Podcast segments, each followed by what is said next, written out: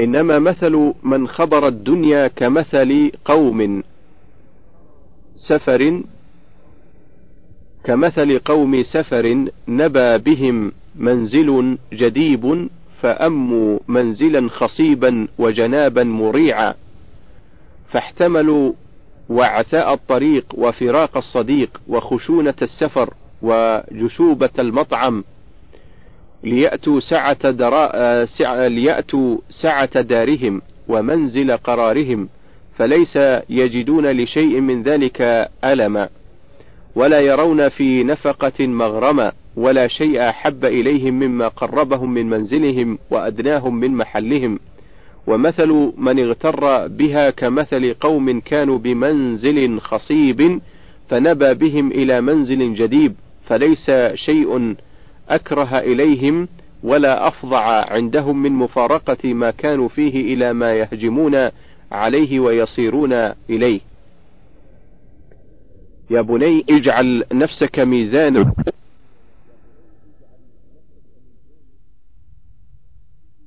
الوجه الثاني إنما مثل من خبر الدنيا كمثل قوم سفر كمثل قوم سفر نبى بهم منزل جديب فأموا منزلا خصيبا وجنابا مريعا فاحتملوا وعثاء الطريق وفراق الصديق وخشونة السفر وجشوبة المطعم ليأتوا سعة دراء سع ليأتوا سعة دارهم ومنزل قرارهم فليس يجدون لشيء من ذلك ألما.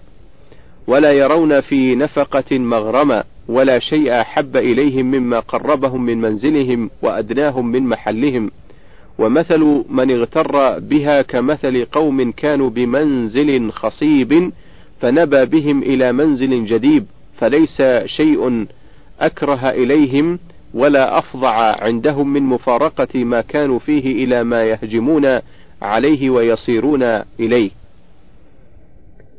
يا بني اجعل نفسك ميزانا فيما بينك وبين غيرك فأحبب لغيرك ما تحب لنفسك.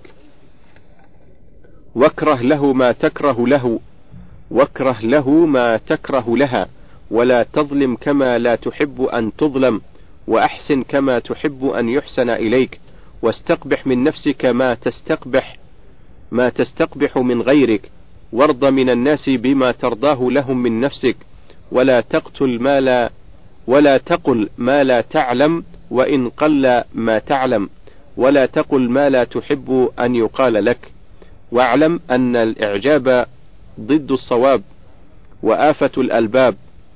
فاسعى في كدحك ولا تكن خازنا لغيرك. وإذا أنت هديت لقصدك فكن أخشع ما تكون لربك. واعلم أن أمامك طريقا ذا مسافة بعيدة ومشقة شديدة وأنه لا غنى لك فيه من عن حسن الارتياد. قدر بلاغك من الزاد مع خفة الظهر فلا تحملن على ظهرك فوق طاقتك فيكون ثقل ذلك وبالا عليك.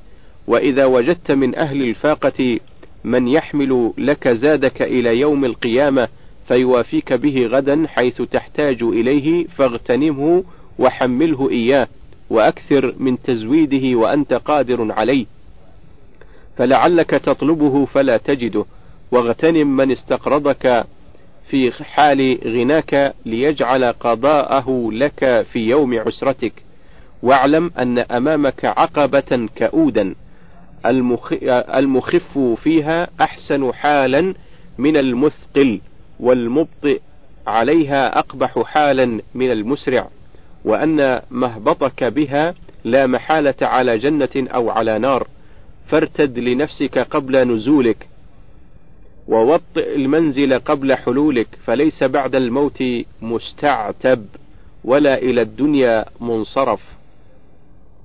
واعلم أن الذي بيده خزائن السماوات والأرض قد أذن لك في الدعاء وتكفل لك بالإجابة وأمرك أن تسأله ليعطيك وتسترحمه ليرحمك.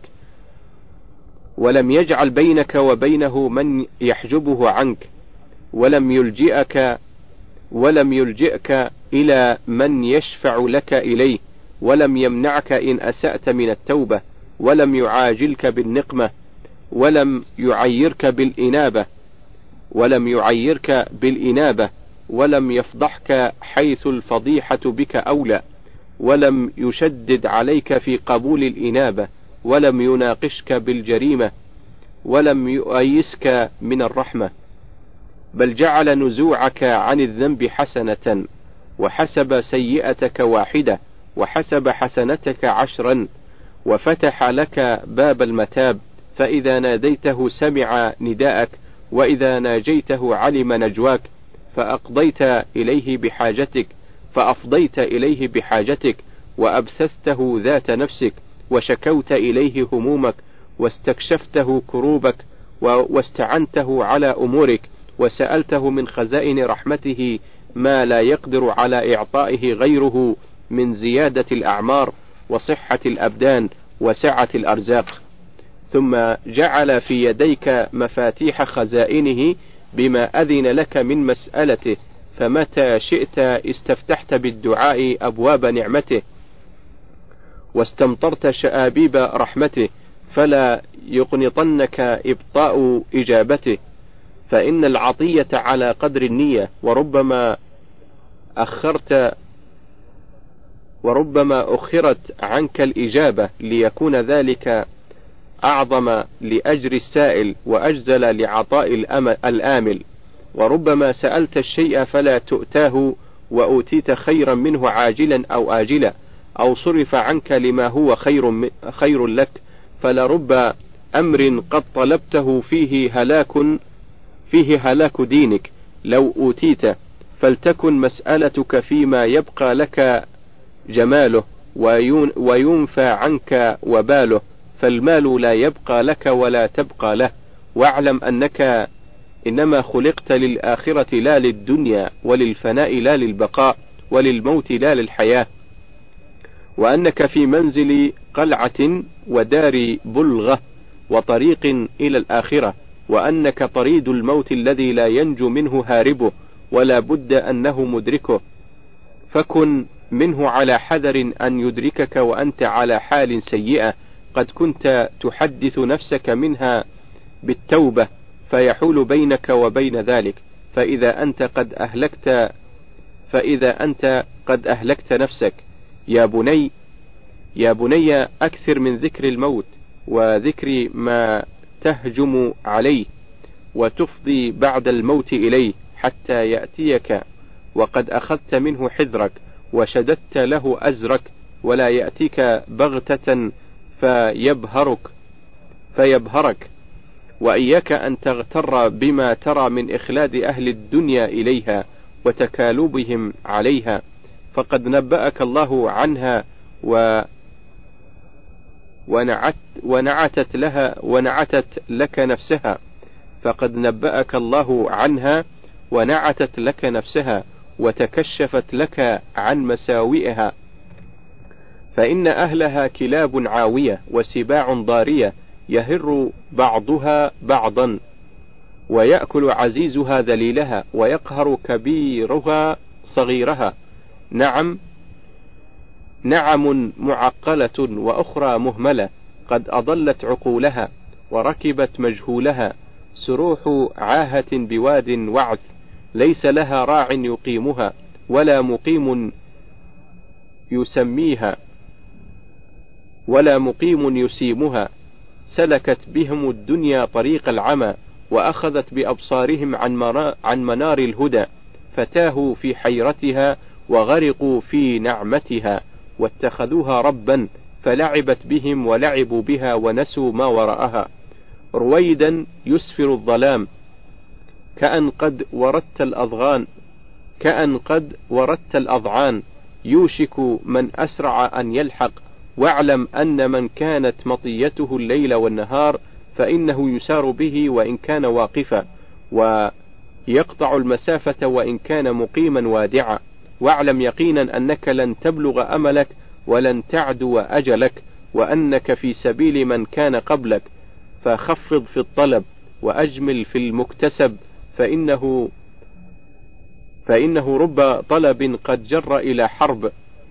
فليس كل طالب بمرزوق ولا كل مجمل ولا كل مجمل بمحروم. وأكرم نفسك عن كل دنية. وإن ساقتك إلى الرغائب فإنك لن تعتاض بما تبذل من نفسك عوضا. ولا تكن عبد غيرك وقد جعلك الله حرا. وما خير لا ينال إلا بشر. و ويسر ويسر لا ينال إلا بعسر. وإياك أن توجف بك مطايا الطمع فتوردك مناهل الهلكة وإن استطعت أن يكون بينك وبين الله ذو نعمة فافعل فإنك مدرك قسمك وآخذ سهمك وإن اليسير مع الله سبحانه وتعالى أعظم وأكرم من الكثير من خلقه وإن كان كل منه. كأنك لم تسمع بأخبار من مضى ولم تر في الباقين ما يصنع الدهر. فإن كنت لا تدري فتلك ديارهم عليها مجال الريح بعدك والقطر وهل أبصرت عيناك حيا بمنزل على الأرض إلا بالفناء له قبر وأهل الثرى نحو المقابر شرع وليس لهم إلى, إلى ربهم نشر. على ذاك مروا أجمعون وهكذا يمرون حتى يستردهم الحشر. فلا تحسبن الوفر مالا جمعته فلا تحسبن الوفر مالا جمعته. ولكن ولكن ما قدمت من صالح وفر. ولكن ما قدمت من صالح وفر. وليس الذي يبقى الذي أنت جامع ولكن ما أوليت منه هو الذخر. قضى جامع الأموال لم, يتزم لم يتزودوا سوى الفقر. يا بؤسا لمن زاده الفقر. بلى سوف تصحو حين ينكشف الغطا وتذكر قولي حين لا ينفع الذكر. وما بين ميلاد الفتى ووفاته إذا نصح الأقوام أنفسهم عمر لأن الذي يأتي كمثل الذي مضى وما هو إلا وقتك الضيق النزر فصبرا على الأوقات حين تحوزها. فصبرا على الأوقات حتى تحوزها فعما قليل بعدها ينفع الصبر. اللهم إليك بدعائنا توجهنا وبفنائك أنخنا وإياك أملنا. ولما عندك من الكرم والجود والإحسان طلبنا ومن عذابك أشفقنا ولغفرانك تعرضنا. فاغفر لنا ولوالدينا ولجميع المسلمين برحمتك يا أرحم الراحمين وصلى الله على محمد وآله وسلم. وصية أبي حازم الأعرج للزهري. عافانا الله وإياك أبا بكر من الفتن ورحمك من النار. فقد أصبحت بحال ينبغي لمن عرفك بها أن يرحمك منها. أصبحت شيخا كبيرا قد أثقلتك نعم الله عليك بما أصح من بدنك وأطال من عمرك. وعلمت حجج الله تعالى مما حملك من كتابه وفقهك فيه من دينه وفهمك من سنة نبيك صلى الله عليه وسلم. فرمى بك في كل نعمة أنعمها عليك وكل حجة يحتج بها عليك. وقد قال تعالى لئن شكرتم لأزيدنكم ولئن كفرتم إن عذابي لشديد. انظر أي رجل تكون إذا وقفت بين يدي الله عز وجل فسألك عن نعمه عليك كيف رعيتها. وعن حججه عليك كيف قضيتها. ولا تحسبن الله راضيا منك بالتغرير ولا قابلا منك التقصير. هيهات ليس كذلك. أخذ على العلماء في كتابه إذ قال لتبيننه للناس ولا تكتمونه فنبذوه وراء ظهورهم. الآية إنك تقول إنك جدل ماهر عالم. قد جادلت قد جادلت الناس فجادلتهم أو قد جادلت الناس فجدلتهم وخاصمتهم فخصمتهم. إدلالا منك بفهمك واقتدارا منك برأيك فأين تذهب من قول الله عز وجل؟ ها أنتم هؤلاء جادلتم عنهم في الحياة الدنيا فمن يجادل الله عنهم يوم القيامة؟ الآية. اعلم أن أدنى ما ارتكبت وأعظم ما احتقيت وأعظم ما احتقيت أن آنست الظالم. أن أنست الظالم. وسهلت له طريق الغي بدنوك حين أدنيت. بدنوك حين أدنيت أدنيت وإجابتك حين دعيت. فما أخلقك أن تبوء بإثمك غدا مع الجمعة وأن تسأل عما أردت بإغضائك عن ظلم الظلمة. إنك أخذت ما ليس لمن أعطاك ودنوت ممن لا يرد على أحد حقا. ولا ترك باطلا حين أدناك ولا ترك باطلا حين أدناك. وأجبت من أراد التدليس بدعائه إياك حين دعاك. جعلوك قطبا تدور رحى باطلهم عليك وجسرا يعبرون بك إلى بلائهم وسلما إلى ضلالتهم وداعيا إلى غيهم سالكا سبيلهم يدخلون بك الشك على العلماء ويقتادون بك ويقتادون بك قلوب الجهال إليهم فلم تبلغ أخص وزرائهم. ولا أقوى أعوانهم لهم إلا دون ما بلغت من إصلاح فسادهم واختلاف الخاصة والعامة إليهم. فما أيسر ما عمروا لك في جنب ما خربوا عليك وما أقل ما أعطوك وما أقل ما أعطوك في كثير ما أخذوا منك. فانظر لنفسك فإنه لا ينظر لها غيرك وحاسبها حساب رجل مسؤول. وانظر كيف شكرك لمن غذاك لمن غذاك بنعمه صغيرا وكبيرا. وانظر كيف إعظامك أمر من جعلك بدينه في الناس بخيلا. وكيف صيانتك لكسوة من جعلك لكسوته ستيرا. وكيف قربك وبعدك ممن أمرك أن تكون منه قريبا. وما لك لا تتنبه من نفسك وتستقيل وما لك لا تتنبه من نفسك وتستقيل من عترتك فتقول والله ما قمت لله مقاما واحدا يحيي له فيه دينا ولا أميت له فيه باطلا إنما شكرك لمن استحملك كتابه واستودعك علمه ما يؤمنك أن تكون من الذين قال الله تعالى فيهم فخلف من بعدهم خلف ورثوا الكتاب يأخذون عرض هذا الأدنى الآية. إنك لست في دار مقام قد آذنت بالرحيل. ما بقاء المرء بعد أقرانه طوبى لمن كان مع الدنيا على وجل ويا بؤس من يموت وتبقى ذنوبه من بعده.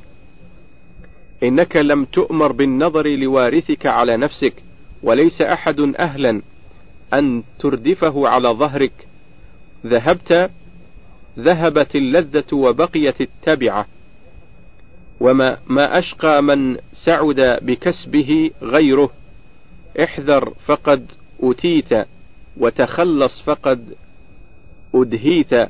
أنك تعامل من لا يجهل. أنك تعامل من لا يجهل. والذي يحفظ عليك لا يغفل. تجهز فقد دنا منك سفر وداو دي دينك فقد دخله سقم شديد. ولا تحسبن أني أردت توبيخك أو تعييرك وتعنيفك ولكني أردت أن تنبش ما فات من رأيك وترد عليك ما عزب عنك من حلمك. وذكرت قوله تعالى وذكر فإن الذكرى تنفع المؤمنين أغفلت ذكر من مضى من أسلافك وأقرانك وبقيت بعدهم كقرن أعضب. فانظر هل ابتلوا بمثل ما ابتليت به أو دخلوا في مثل ما دخلت فيه؟ وهل تراه ادخر لك خيرا منعوه؟ وهل تراه ادخر لك خيرا منعوه أو علمك علما جهلوه؟ بل جهلت ما ابتليت به من حالك في صدور العامة وكلفهم بك أنصار يقتدون برأيك ويعملون بأمرك. إن أحللت أحلوا وإن حرمت حرموا وليس ذلك عندك. ولكن ولكن إكبابهم عليك ورغبتهم فيما في يديك. ذهاب عملهم وغلبة الجهل عليك وعليهم. وطلب حب الرياسة وطلب الدنيا منك ومنهم. أما ترى ما أنت فيه من الجهل والغرة وما الناس فيه من البلاء والفتنة وابتليتهم بالشغل عن مكاسبهم وفتنتهم بما رأوا من أثر العلم عليك وتاقت أنفسهم إلى أن يدركوا بالعلم ما أدركت ويبلغوا منه مثل ما بلغت فوقعوا بك في بحر لا يدرك قعره. وفي بلاء لا يقدر قدره لا يقدر قدره. فالله لنا ولك ولهم المستعان.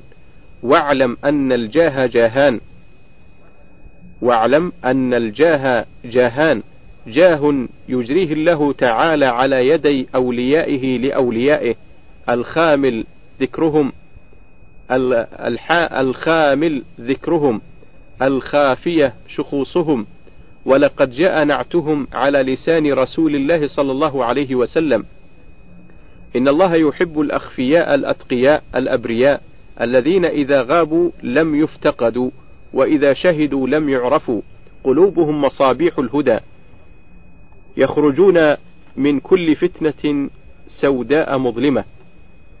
فهؤلاء أولياء الله الذين قال تعالى فيهم أولئك حزب الله ألا إن حزب الله هم المفلحون وجاه يجريه الله تعالى على يدي أعدائه لأوليائه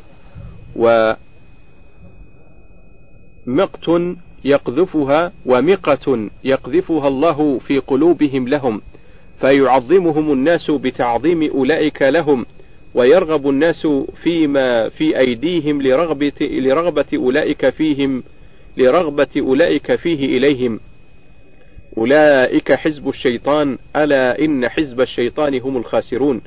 وما أخوفني أن تكون ممن ينظر لمن عاش مستورا عليه في دينه مقتورا عليه في, رزق في رزقه معزولة عنه البلايا مصروفة عنه الفتن في عنفوان شبابه وظهور جلده وكمال شهوته. فعني بذلك دهرا حتى إذا كبر سنه ورق عظمه وضعفت قوته وانقطعت شهوته ولذته فتحت عليه الدنيا شر فتوح فلزمته تبعتها وعلقته فتنتها وأعشت عينيه زهرتها وصفت لغيره منفعتها.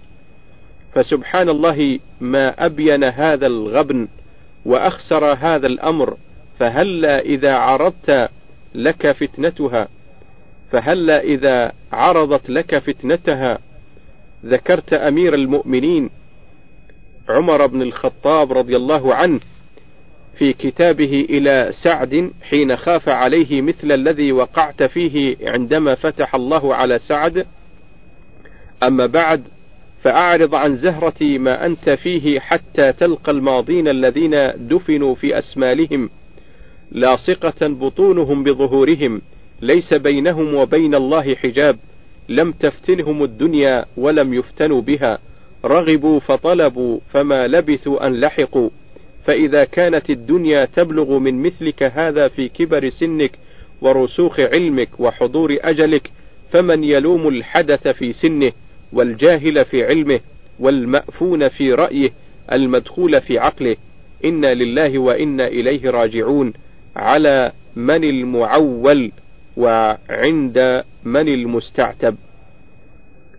نحتسب عند الله مصيبتنا وما نرى منك ونحمد الله الذي عافانا مما ابتلاك به والسلام عليك ورحمة الله وبركاته.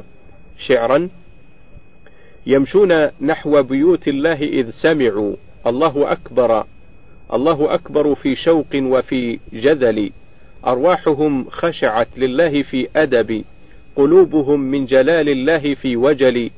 نجواهم نجواهم ربنا جئناك طائعة. نفوسنا وعصينا خادع الأمل.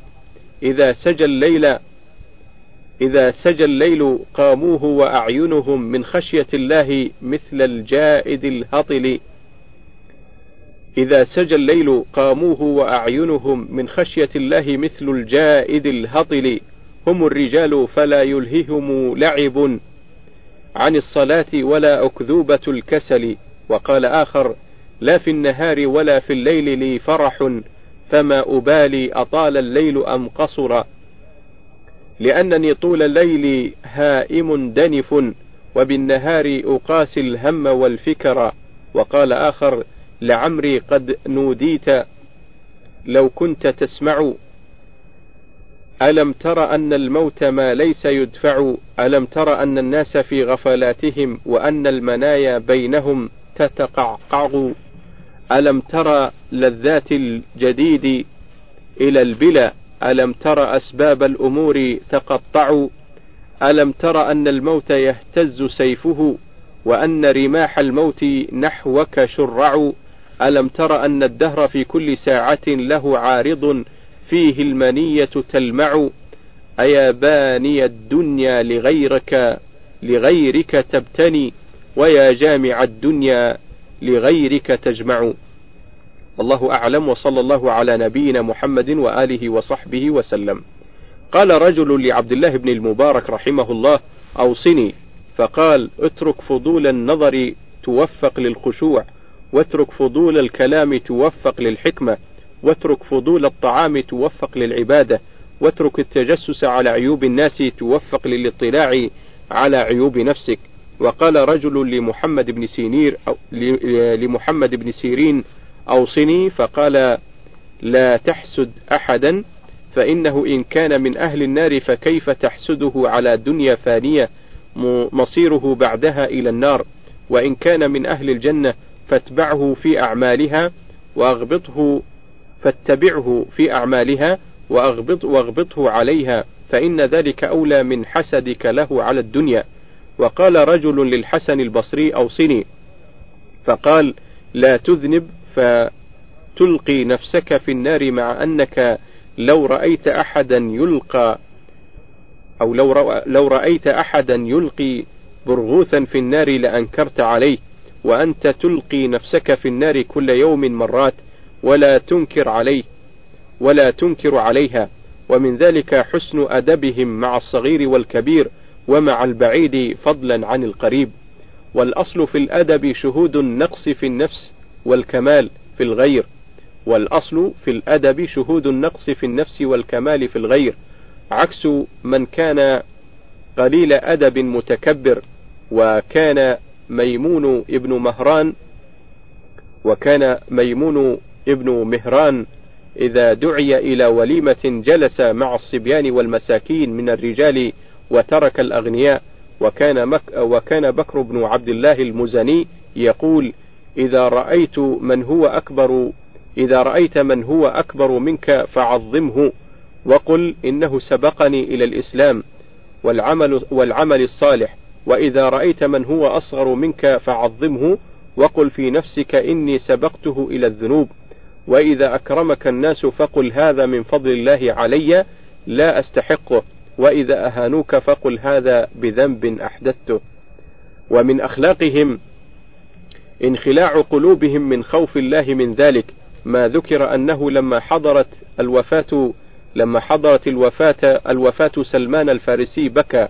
وقال إن رسول الله صلى الله عليه وسلم قد عهد إلينا وقال ليكن بلغة أحدكم من الدنيا كزاد الراكب وها أنا قد جمعت هذه الأمتعة وأشار إليها وهي إجانة وجفنة ومطهرة فلما مات قوموها بخمسة عشر درهما. شعرا ما ضر من كان ما ضر من كان الفردوس مسكنه. ماذا تحمل من بؤس وإقتار؟ تراه يمشي كئيبا خائفا وجلا إلى المساجد يسعى بين أطمار. ومما ينسب إلى الشافعي يا لهف قلبي على شيئين لو جمعا عندي لكنت إذا من أسعد البشر. كفاف عيش يقيني شر مسألة وخدمة علم حتى ينتهي عمري. وقال آخر نهار مشرق وظلام ليل ألح بالبياض وبالسواد هما هدم دعائم عمر نوح ولقمان وشداد وعاد. فيا بكر بن حماد تعجب لقوم سافروا من غير زاد. تبيت على فراشك مطمئنا كأنك قد أمنت من المعاد فيا سبحان من أرسى الرواسي وأوفدها على السبع الشداد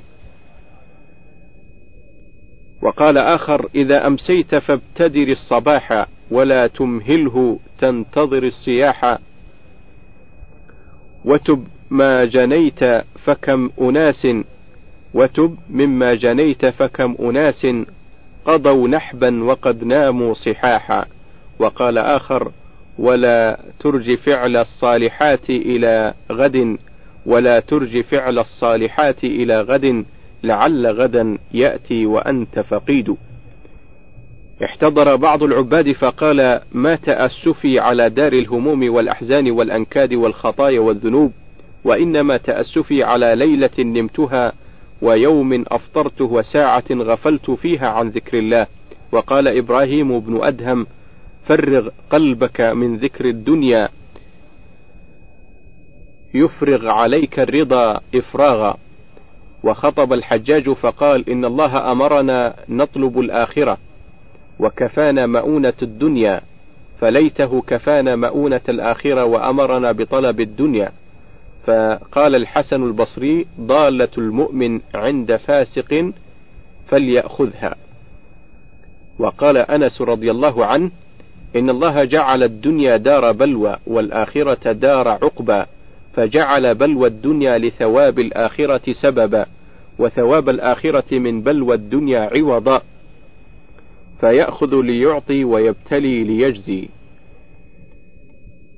وقال بعضهم إن امرأ ذهبت ساعة من عمره في غير ما خلق له لحري أن يطول عليها حزنه.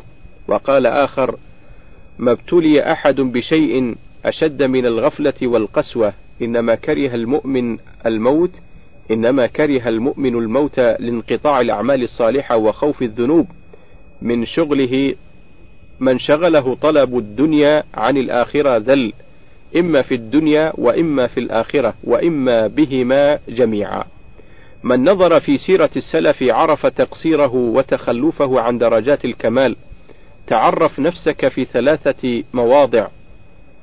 إذا عملت فانظر نظر الله إليك وإذا تكلمت فاذكر سمع الله إليك وإذا سكت فاذكر علم الله فيك. تهاون بالدنيا حتى لا يعظم بعينك أهلها. ومن يملكها.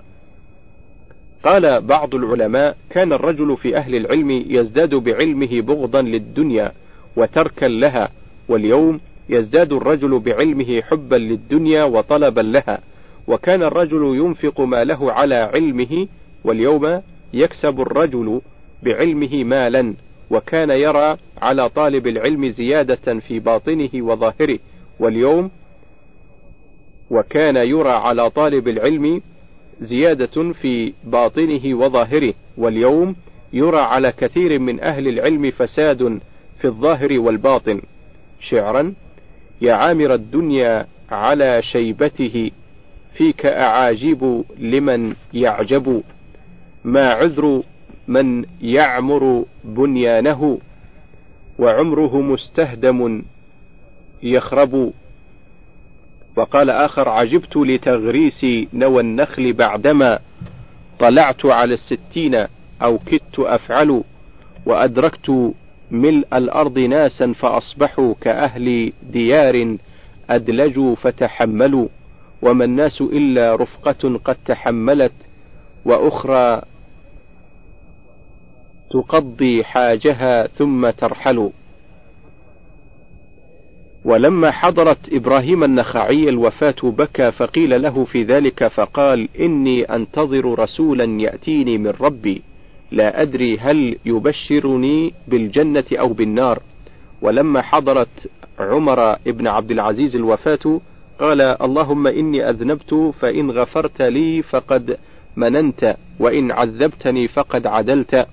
وما ظلمت لكن أشهد أن لا إله إلا الله وأن محمد رسول الله ثم قضى نحبه وكان يتمثل بهذه الأبيات تراه مكينا وهو للهو ماقت به عن حديث القوم ما هو شاغله وأزعجه علم عن الجهل كله وما عالم شيئا كمن هو جاهله.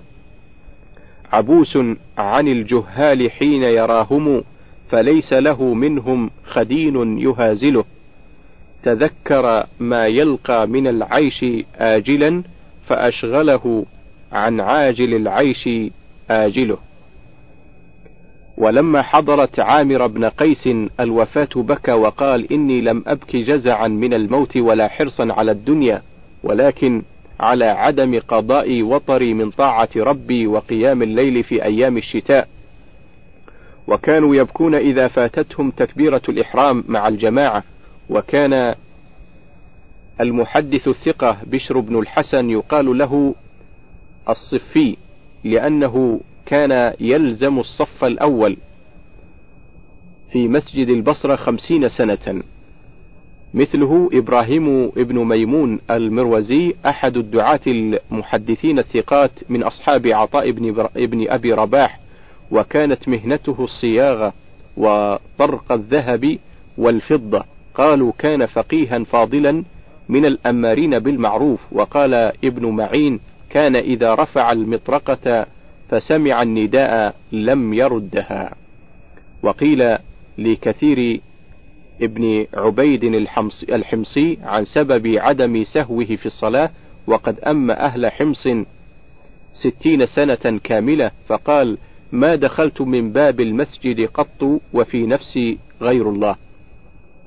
وقال سليمان بن حمزة المقدسي وهو من ذرية ابن قدامة صاحب كتاب المغني لم أصلي الفريضة قط منفردا إلا مرتين وكأني لم أصليهما قط مع أنه قارب التسعين. وذكر عن الأعمش أنه قال لم تفتني صلاة الجماعة ما يقرب من أربعين سنة إلا مرة واحدة حين ماتت والدته اشتغل بتجهيزها. وذكر أو ذكر عن بعضهم أنه لم تفته تكبيرة الإحرام أربعين سنة وكان بعضهم يصيبه مرض إذا فاتته صلاة الجماعة. ونحن بالعكس ربما يصيبنا مرض أو جنون إذا فاتنا شيء من حطام الدنيا والسبب الوحيد أن الدنيا ما تهمهم وأما الآخرة فهي نصب أعينهم في كل ساعة يستعدون لها والدنيا جعلوها مطية إلى الآخرة. نسأل الله الحي القيوم العلي العظيم القوي العزيز أن يوقظ قلوبنا من هذه الرقدة. اللهم صل على محمد. شعرا أفلست تدري أن يومك قد دنا؟ أولست تدري أن عمرك ينفد؟ فعلام تضحك والمنية قد دنت وعلام ترقد والثرى لك مرقد. شعرا وما فرشهم إلا أيام أزرهم. وما فرشهم إلا أيامن أزرهم.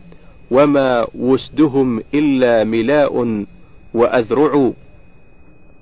وما ليلهم فيهن إلا تخوف وما نومهم إلا عشاش مروع. وألوانهم صفر كأن وجوههم عليها جساما ما به الورس مشبع. نواحل قد أزرى بها الجهد والسرى. إلى الله في الظلماء والناس هجعوا ويبكون أحيانا كأن عجيجهم إذا نوم الناس الحنين المرجع. ويبكون أحيانا كأن عجيجهم إذا نوم الناس الحنين المرجع. ومجلس ذكر فيهم قد شهدته وأعيتهم من رهبة الله وأعينهم من رهبة الله تدمع. وقال آخر وما الناس إلا راحلون وبينهم رجال ثوت آثارهم كالمعالم بعزة بأس واطلاع بصيرة وهزة نفس واتساع مراحم. حظوظ كمال أظهرت من عجائب. حظوظ كمال أظهرت من عجائب. بمرآة شخص ما اختفى في العوالم وما يستطيع المرء يختص نفسه. ألا إنما التخصيص قسمة راحم وقد يفسد الحر وقد وقد يفسد الحر الكريم جليسه وتضعف بالإيهام قوة حازم. وليس بحي سالك في خسائس وليس بميت هالك في مكارم. إذا لج لؤم من سفيه لراشد توهم رشدا في سفاهة لائم.